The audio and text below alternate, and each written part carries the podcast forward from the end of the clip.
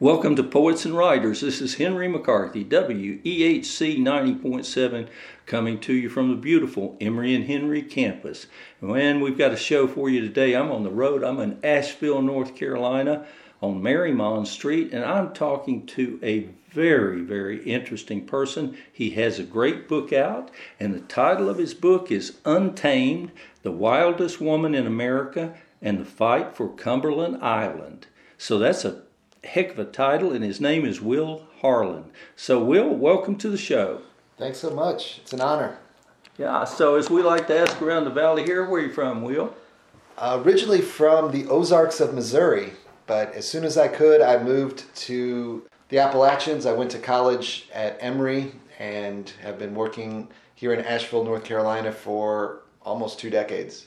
Will, you have quite a background, and this is I'll tell you how I found this book. Uh, many of you listeners out there know I love Quail Ridge books in Raleigh, and Nancy Olson, who was from over in Dickenson County, started it. So I was in there the other day, and my wife picked up this book, Untamed, and she said, I want to read this. I like the title, and she read it, and she said, You need to talk to Will Harlan about this book. So that's what we're doing today on WEHC 90.7. Will, I want to get right to your book today because uh, we have 28 minutes and a great producer, Ivy Shepard, is watching the clock. So let's talk about the wildest woman in America and the fight for Cumberland Island. Who's the wildest woman in America? Her name is Carol Ruckdeschel, and uh, she's a badass biologist who has shot and killed a man, uh, her ex lover who was stalking her. Uh, she's also saved an island. Cumberland Island is a wilderness island off the coast of Georgia. Uh, really the most beautiful place in the world. I proposed to my wife there. It's a special place to me, and Carol uh, is one of the most amazing people I've ever met. And I just happened to run into her. I graduated from Emory, Emory University in Atlanta, and just wanted a summer to, to kick back. I, I got a seasonal job as a park ranger and was really just looking to hang out on the beach for the summer. But I, I crossed paths with Carol Ruckdeschel. She was out on the beach and there was a dead sea turtle, and she had a rusty, bloody knife in her hand. And she beckoned me over and said, Come here. And now I had heard some stories about Carol from the Park Service that she was the wicked witch of the wilderness, that she had shot and killed a guy, and I needed to, to watch my back. So I approached cautiously, but uh, and she was, was in fact wielding a knife, but she asked me to, to hold a pile of guts while she sliced open the intestines to autopsy this dead sea turtle, and olive goop spilled out onto the beach. But what she was doing was really conducting a murder mystery. She was doing this autopsy of this sea turtle and thousands of others that had washed ashore over 40 years to figure out why they were dying in record numbers. And she was doing the dirty work. She was looking at their intestines to find clues, sifting through the gut contents to find out why these sea turtles were dying. I was hooked. And so for the next 19 years, I shadowed Carol and eventually told her story. So that was 19 years ago, Will? Or More 20, than that, yeah. Yeah, so, about, so. yep. It took me 19 years to write this book. The first 10 was just simply shadowing her, learning as much as I could from her. And then uh, the last few years uh, was spent convincing her that this was a good idea to tell her story and share it with the world. All right, now I'll say her name again one more time because I tend to stumble over last names.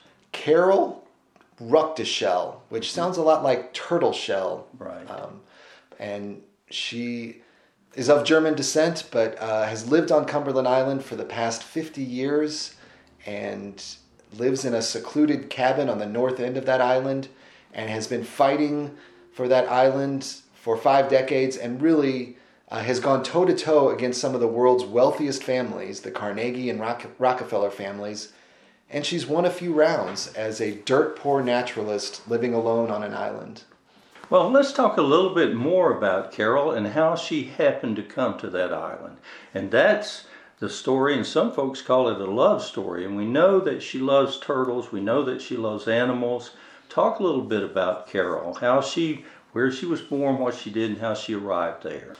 Yeah, Carol grew up mainly in suburban Atlanta before Atlanta had really grown up, and uh, she never really fit in. Uh, she loved animals and identified with nature and, and the outdoors. But in the 1950s, that wasn't as widely embraced as it is now. Uh, there, there wasn't a, a positive image around the tomboy culture. Uh, and so she was often alone in the woods, but she would hike with her dog down to the Chattahoochee River, which was still wild back then in the 1950s. And she would even uh, spend her entire weekends in a cave along the Chattahoochee River, just camping out with her dog. She would catch fish from the river and really just live off the land as a teenager, um, often skipping school to just spend time in the wild woods. She went to UGA and got kicked out and uh, tried. She was out walking around at night. She couldn't stay inside. That's and if right. I might interject this, how about when her parents took her to church and she disappeared, right? What was she doing, Will? Yeah, so uh, Carol tends to break the rules. She got bored at church um, and wandered out to feed the feral cats that were out behind the church. Um, and she would often, you know, uh, obtain food for the cats, uh, often from uh, from neighboring folks, and and feed these feral animals. She was always trying to nurture and protect the wild animals around her, um, and that's kind of the theme of her life. And she tried to play the domestic role when she eventually um, tried to go to UGA and got kicked out for breaking curfew, which back then was 10 p.m. Uh, she eventually married a man, um, tried to play the dutiful housewife, and just didn't work. And eventually she ended up just taking off for the wildest place on the map, which was Cumberland Island, Georgia. She worked as a as a maid. Uh, she cleaned toilets during the day for the Candler family, the Coca-Cola Candler family, uh, which had a, a big mansion on the island. And at night, she would spend her evenings with the sea turtles. So she only slept about three hours a day between uh, sunrise and 8 p.m. when she had to check back into the mansion to, to do her cleaning duties. But that's how she lived for several years cleaning toilets and polishing silverware during the day, and then spending all night with the sea turtles who were nesting on the beach. Oh man, and that's Cumberland Island, and that is below Jekyll Island. Talk a little bit about the geography there of Cumberland Island. That's right. It's just south of Jekyll. It is the largest barrier island along uh, Georgia's coast. It's right at the Georgia Florida border, and it's a national park. It's a national seashore. Anyone can go there and visit, uh, and it's really one of the hidden gems of the national park system. And it's an 8,000 acre wilderness as well because of Carol Ruckdeschel. Because Carol, she is a wilderness lover. And I notice in your book you talk about National Park Service and so on. And I'm very, you know, having been through a few battles myself to save things, I know that uh, it's sometimes hard to get the establishment to help you out. Talk a little bit about how Carol came to save this wilderness and her relationship to some of the powers that be. So, Carol, first and foremost, is an advocate for the critters who don't have a voice. Uh, she thinks that they are the priority. They were here first. They have a right to continue living and doing their their thing. And so she has been an advocate for wilderness and wild places and wild, wild creatures her whole life. That often doesn't square with folks who want to make money or are more focused on the human side of life. And the National Park Service, when they bought Cumberland Island, uh, wanted to turn it into a massive tourist destination and build boardwalks and even have giant gondolas taking people from one end of the island to the other and paved uh, roads and, massive infrastructure. Uh, and Carol felt like there were plenty of those all across the country, but there were not very many islands left like Cumberland that were wild, that had pristine, undeveloped dunes and ancient forests that had trees hundreds of years old and sea turtles able to nest at night. So she advocated to, to defend this place, and she had to go toe to toe with the Park Service and with some of the island residents uh, who were mainly Carnegie, Carnegie, go, yeah. yeah, and Rockefeller families who wanted to bring more people to see their historic mansions. And so it was a real clash of nature versus culture in a lot of ways, of human history versus natural history. and that was embodied. Carol represented the the natural history side of the equation, and she felt like this island was so rare and precious that it should be protected in its natural state. And she didn't have very many political connections. She was just a poor naturalist living alone on an island. But she had met one person back in Atlanta that was the key to her success. When she was hanging out on the Chattahoochee River, she worked for the state for a little while, uh, surveying the river, and she just happened to cross paths with then Governor Jimmy Carter. And Absolutely. she took him down the, the Chattahoochee River one day, said, Come on, Jimmy, come on out. I'll show you this amazing river we have right in our backyard. They went canoeing, uh, they became good friends. And later, when Jimmy Carter was president, he helped uh, permanently protect half of Cumberland Island as a wilderness. Well, and you know, Carol is such an interesting, you know, writ large, shall we say, person. And I think you would agree with this. One of the things that she had going for is she lived the life. And so she was there and she could do, she could handle a pistol. She was taught by her dad some really survival skills. And she tried to work within the system, and I think that's how she originally met Carter. And then by moving there, getting in, serving as a maid out there, you say, on the island, and, and just uh, fascinating here on Poets and Writers, WEHC. We're talking with Will Harlan today about his great book, Untamed, and it's such a joy to talk with him and his commitment to nature. You know, you look around the valley here, folks, and I won't start preaching, but you know, we have the beautiful Creeper Trail, the Blue Ridge, and on and on and on.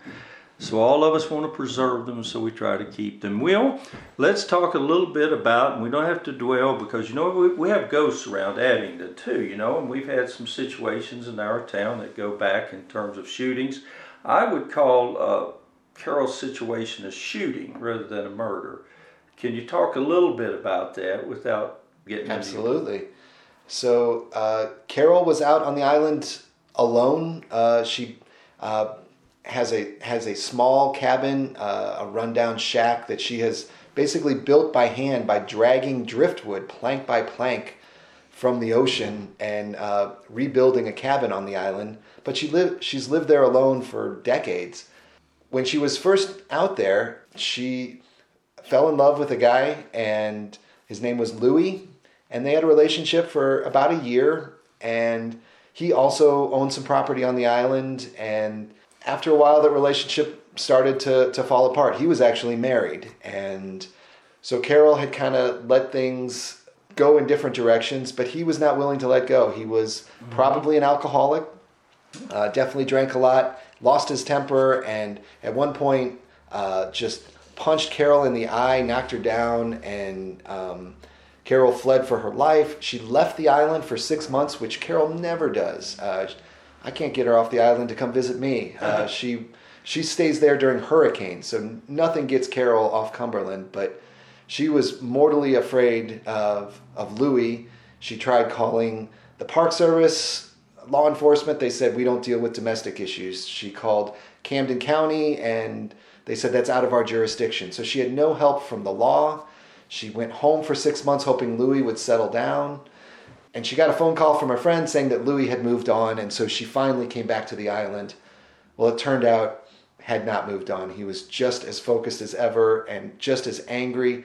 And he ended up breaking down the door of her cabin with a uh, broken canoe oar. And as he's charging at her, she ran to the bathroom and grabbed a sawed off shotgun and fired, shot Louis in the chest, and he died right there on her porch. And it's something that has haunted Carol for the rest of her life, and still to this day is something that uh, she struggles with um, because she's someone who protects life and doesn't take it. But this was self defense. But in the 1970s and early 1980s, you know, a woman was not as uh, perhaps as respected, and so eventually it was declared a shooting in, in, in self-defense. But it's something that her opponents have uh, targeted and ridiculed her for, Certainly. and, and Yeah, to- turned her into a, a villain. And uh, so I wanted to make sure to tell that whole story in this book, how it actually. Oh, I think it's uh, in in many ways is a beautiful story. Not the death, but uh, the story of uh, the, the entire book to me, someone described, I think I said earlier, as a love story. It's a love for nature, it's a love for life, it's a love for women, it's a love for men. And uh, one thing, Carol uh, enjoyed men, and she liked men, and she enjoyed relating to them. And I think that uh, you have some great. I mean, normally, I don't do this on Poets and Writers, but I'm going to read a few blurbs on your book here today because it's just great.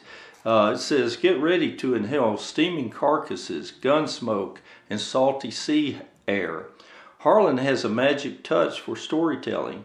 He wrings out every sensory detail in this compelling sketch of a controversial, no holes barred life. And that was in uh, National Geographic writer uh, said that, and she was that was Jennifer Holland. And there are just many. I, I love reading the blurbs, and normally I, I don't do blurbs. But anyway, this is Will Harlan, Untamed, and we're talking about the wildest woman in America and the fight for Cumberland Island. Well, let me ask you a question about nature. How much nature do we need to survive? Now, people will tell you we have to have roads and we have to have highways and we have to have food and uh, you know that sort of thing, and they have to have different kinds of food. What what what do we need to survive? Carol would say uh, we need every last scrap that is left. And not just for ourselves, it's not just about us. We can survive without sea turtles, but the world is a, a diminished place without them. Yeah, we could probably survive with just a few farm animals and our pets, but what kind of world is that without the wild? And ultimately, we depend on the wild more than we realize. And um, I think the pandemic has brought that out uh, more clearly than ever.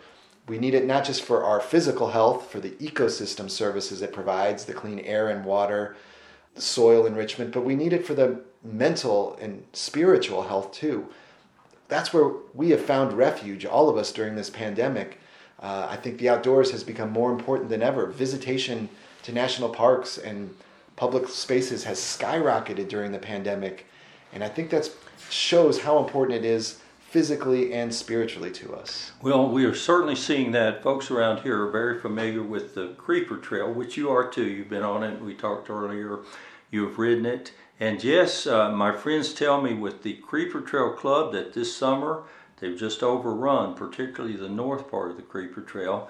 And with COVID, people wanting to get outside and be in nature. Well, why do we have to have butterflies and why do we have to have those, all these little species? Why can't they just dry up and blow away? Well, they deserve to be here for their own sake, first and foremost. They've been here for millions of years. It's a time scale we can't even imagine as humans. Uh, our species has only been around for 200,000 years or so. So they predate us by millions of years.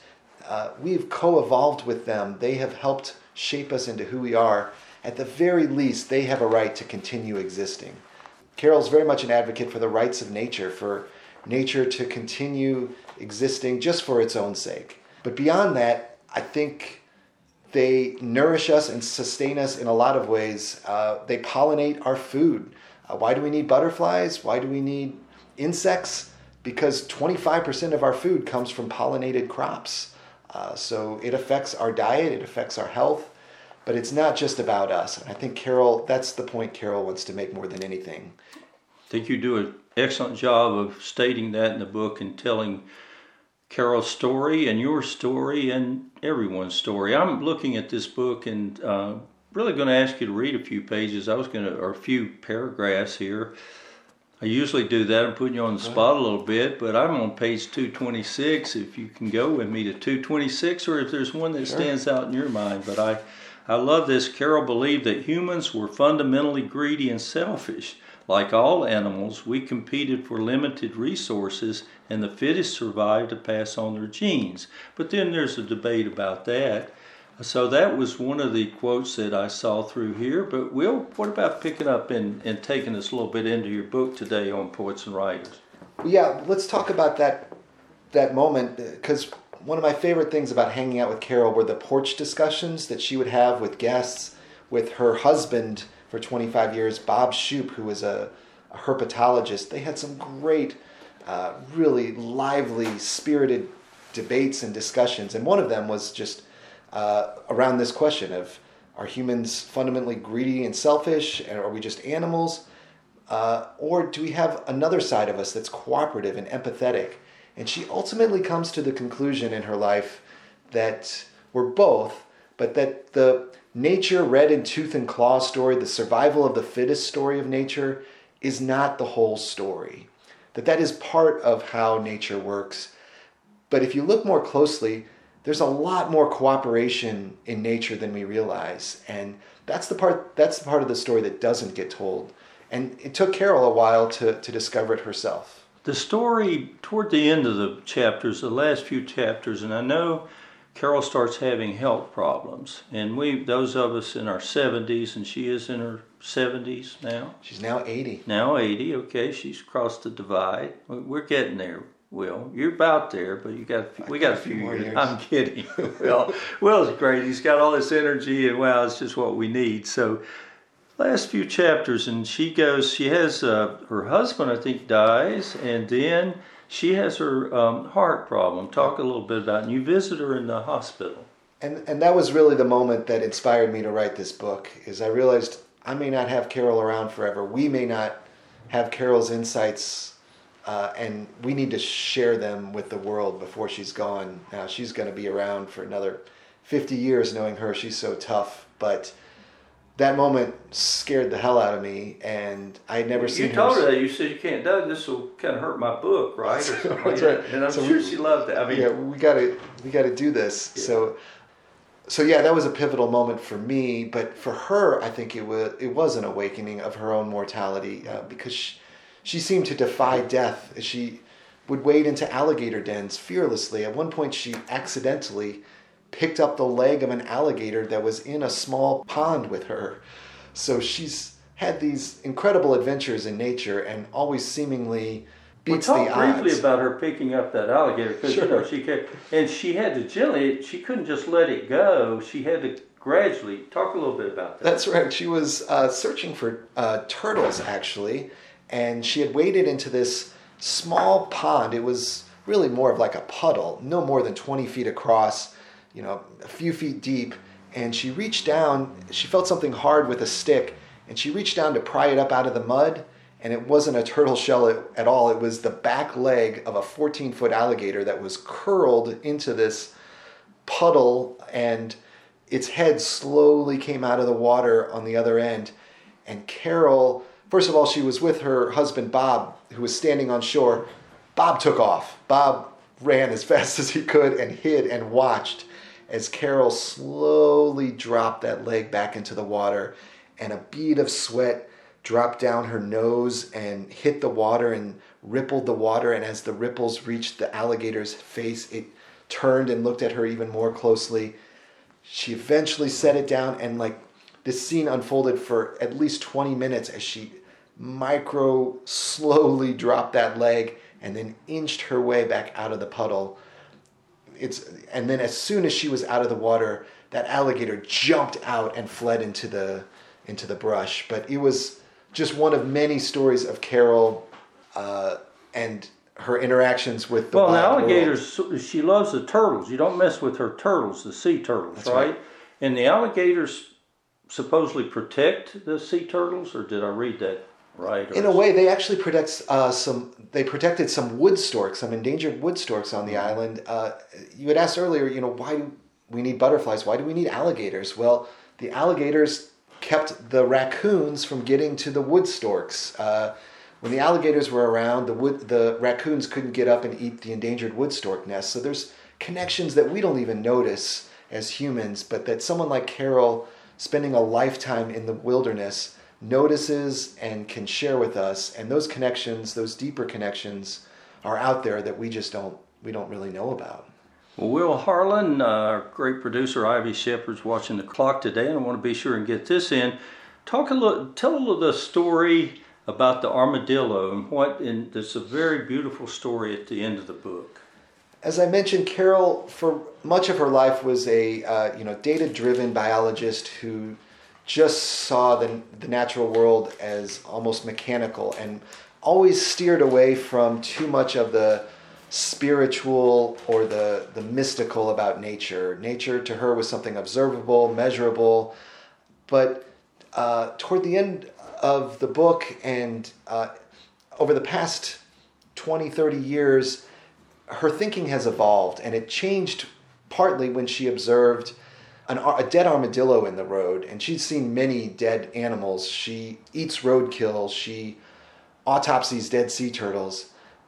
But what stopped her in her tracks was there was a dead armadillo, and its partner, uh, the, the female armadillo, had stayed there to attend to the to the carcass, and it actually put a wreath of leaves around the dead partner.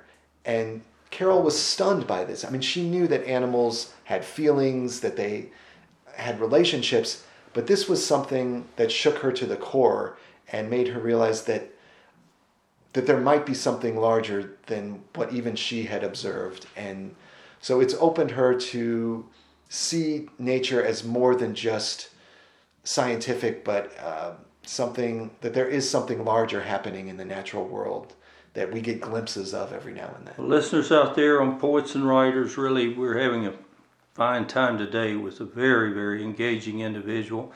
Will Harlan, we're talking about his book Untamed. I want to, as we move along, I want you to talk about what you're doing now because many of you have picked up this uh, Blue Ridge Outdoor Magazine. Talk a little bit about what you're doing now. So Carol and Carol changed my life. I spent 19 years shadowing her. I'm still uh, very close with her, and she's changed the trajectory of my life. I was a writer for many years. I still write. Uh, I was in journalism and was editor of an outdoor magazine called Blue Ridge Outdoors. But after writing Carol's book, I decided I wanted to be more like her. And uh, so I went back and got my master's in biology. And I now work as a biologist myself for the Center for Biological Diversity writing endangered species petitions and fighting for the wild just as she has. I'm not nearly as persuasive and powerful as she has been, but she's changed my life for the better and shown me a path uh, that I never would have discovered without her. Well, you certainly got a great book out of the relationship, and, and both of you are to be commended. And today, here on Poets and Writers, as we move along to the final mention who you dedicated this book to, and it wasn't your wife, and then mention your family if you would. Sure. So, uh, yeah, I, as I mentioned, I proposed to my wife on Cumberland Island, and we've spent a lot of uh, time there. We've camped there. We now have two kids that have hiked and camped there. But the book is dedicated to Caretta. And when that first came out, my wife noticed that and, and looked kind of puzzled. Who's, who's this Caretta woman uh, that got the, the dedication? And Caretta is the scientific genus species name for the loggerhead sea turtle. Caretta caretta. And that's really what this book was about. I, I, love Carol, and she's such an inspiration, but the undercurrent of this story is the loggerhead sea turtle and their incredible Absolutely. journey, their 10,000 mile migration back to Cumberland Island to find the beaches where they were born and I wanted to protect absolutely. them. Absolutely. Your wife's name, who helped edit your book and encouraged you, we got to get that. Her, Her name. name's Emily, and she has been my you rock. Have, you have two children? Two boys, uh, ages 14 and 7, who love the wild just as much as I do. All right, Will Harlan, thank you for being on the show today, Poets and Writers. Appreciate you being here in Asheville, North Carolina. Thanks so much. It's, it's quite a pleasure. This is Henry McCarthy saying, Do not wait up for me. I'm going out to write a poem and watch the children play. Thanks for listening. To sail on a dream on a crystal clear ocean, to ride on the crest of a wild raging storm, to work in the service of life and the living, in search of the answers to questions unknown. Part of the movement, part of the growing, part of beginning to understand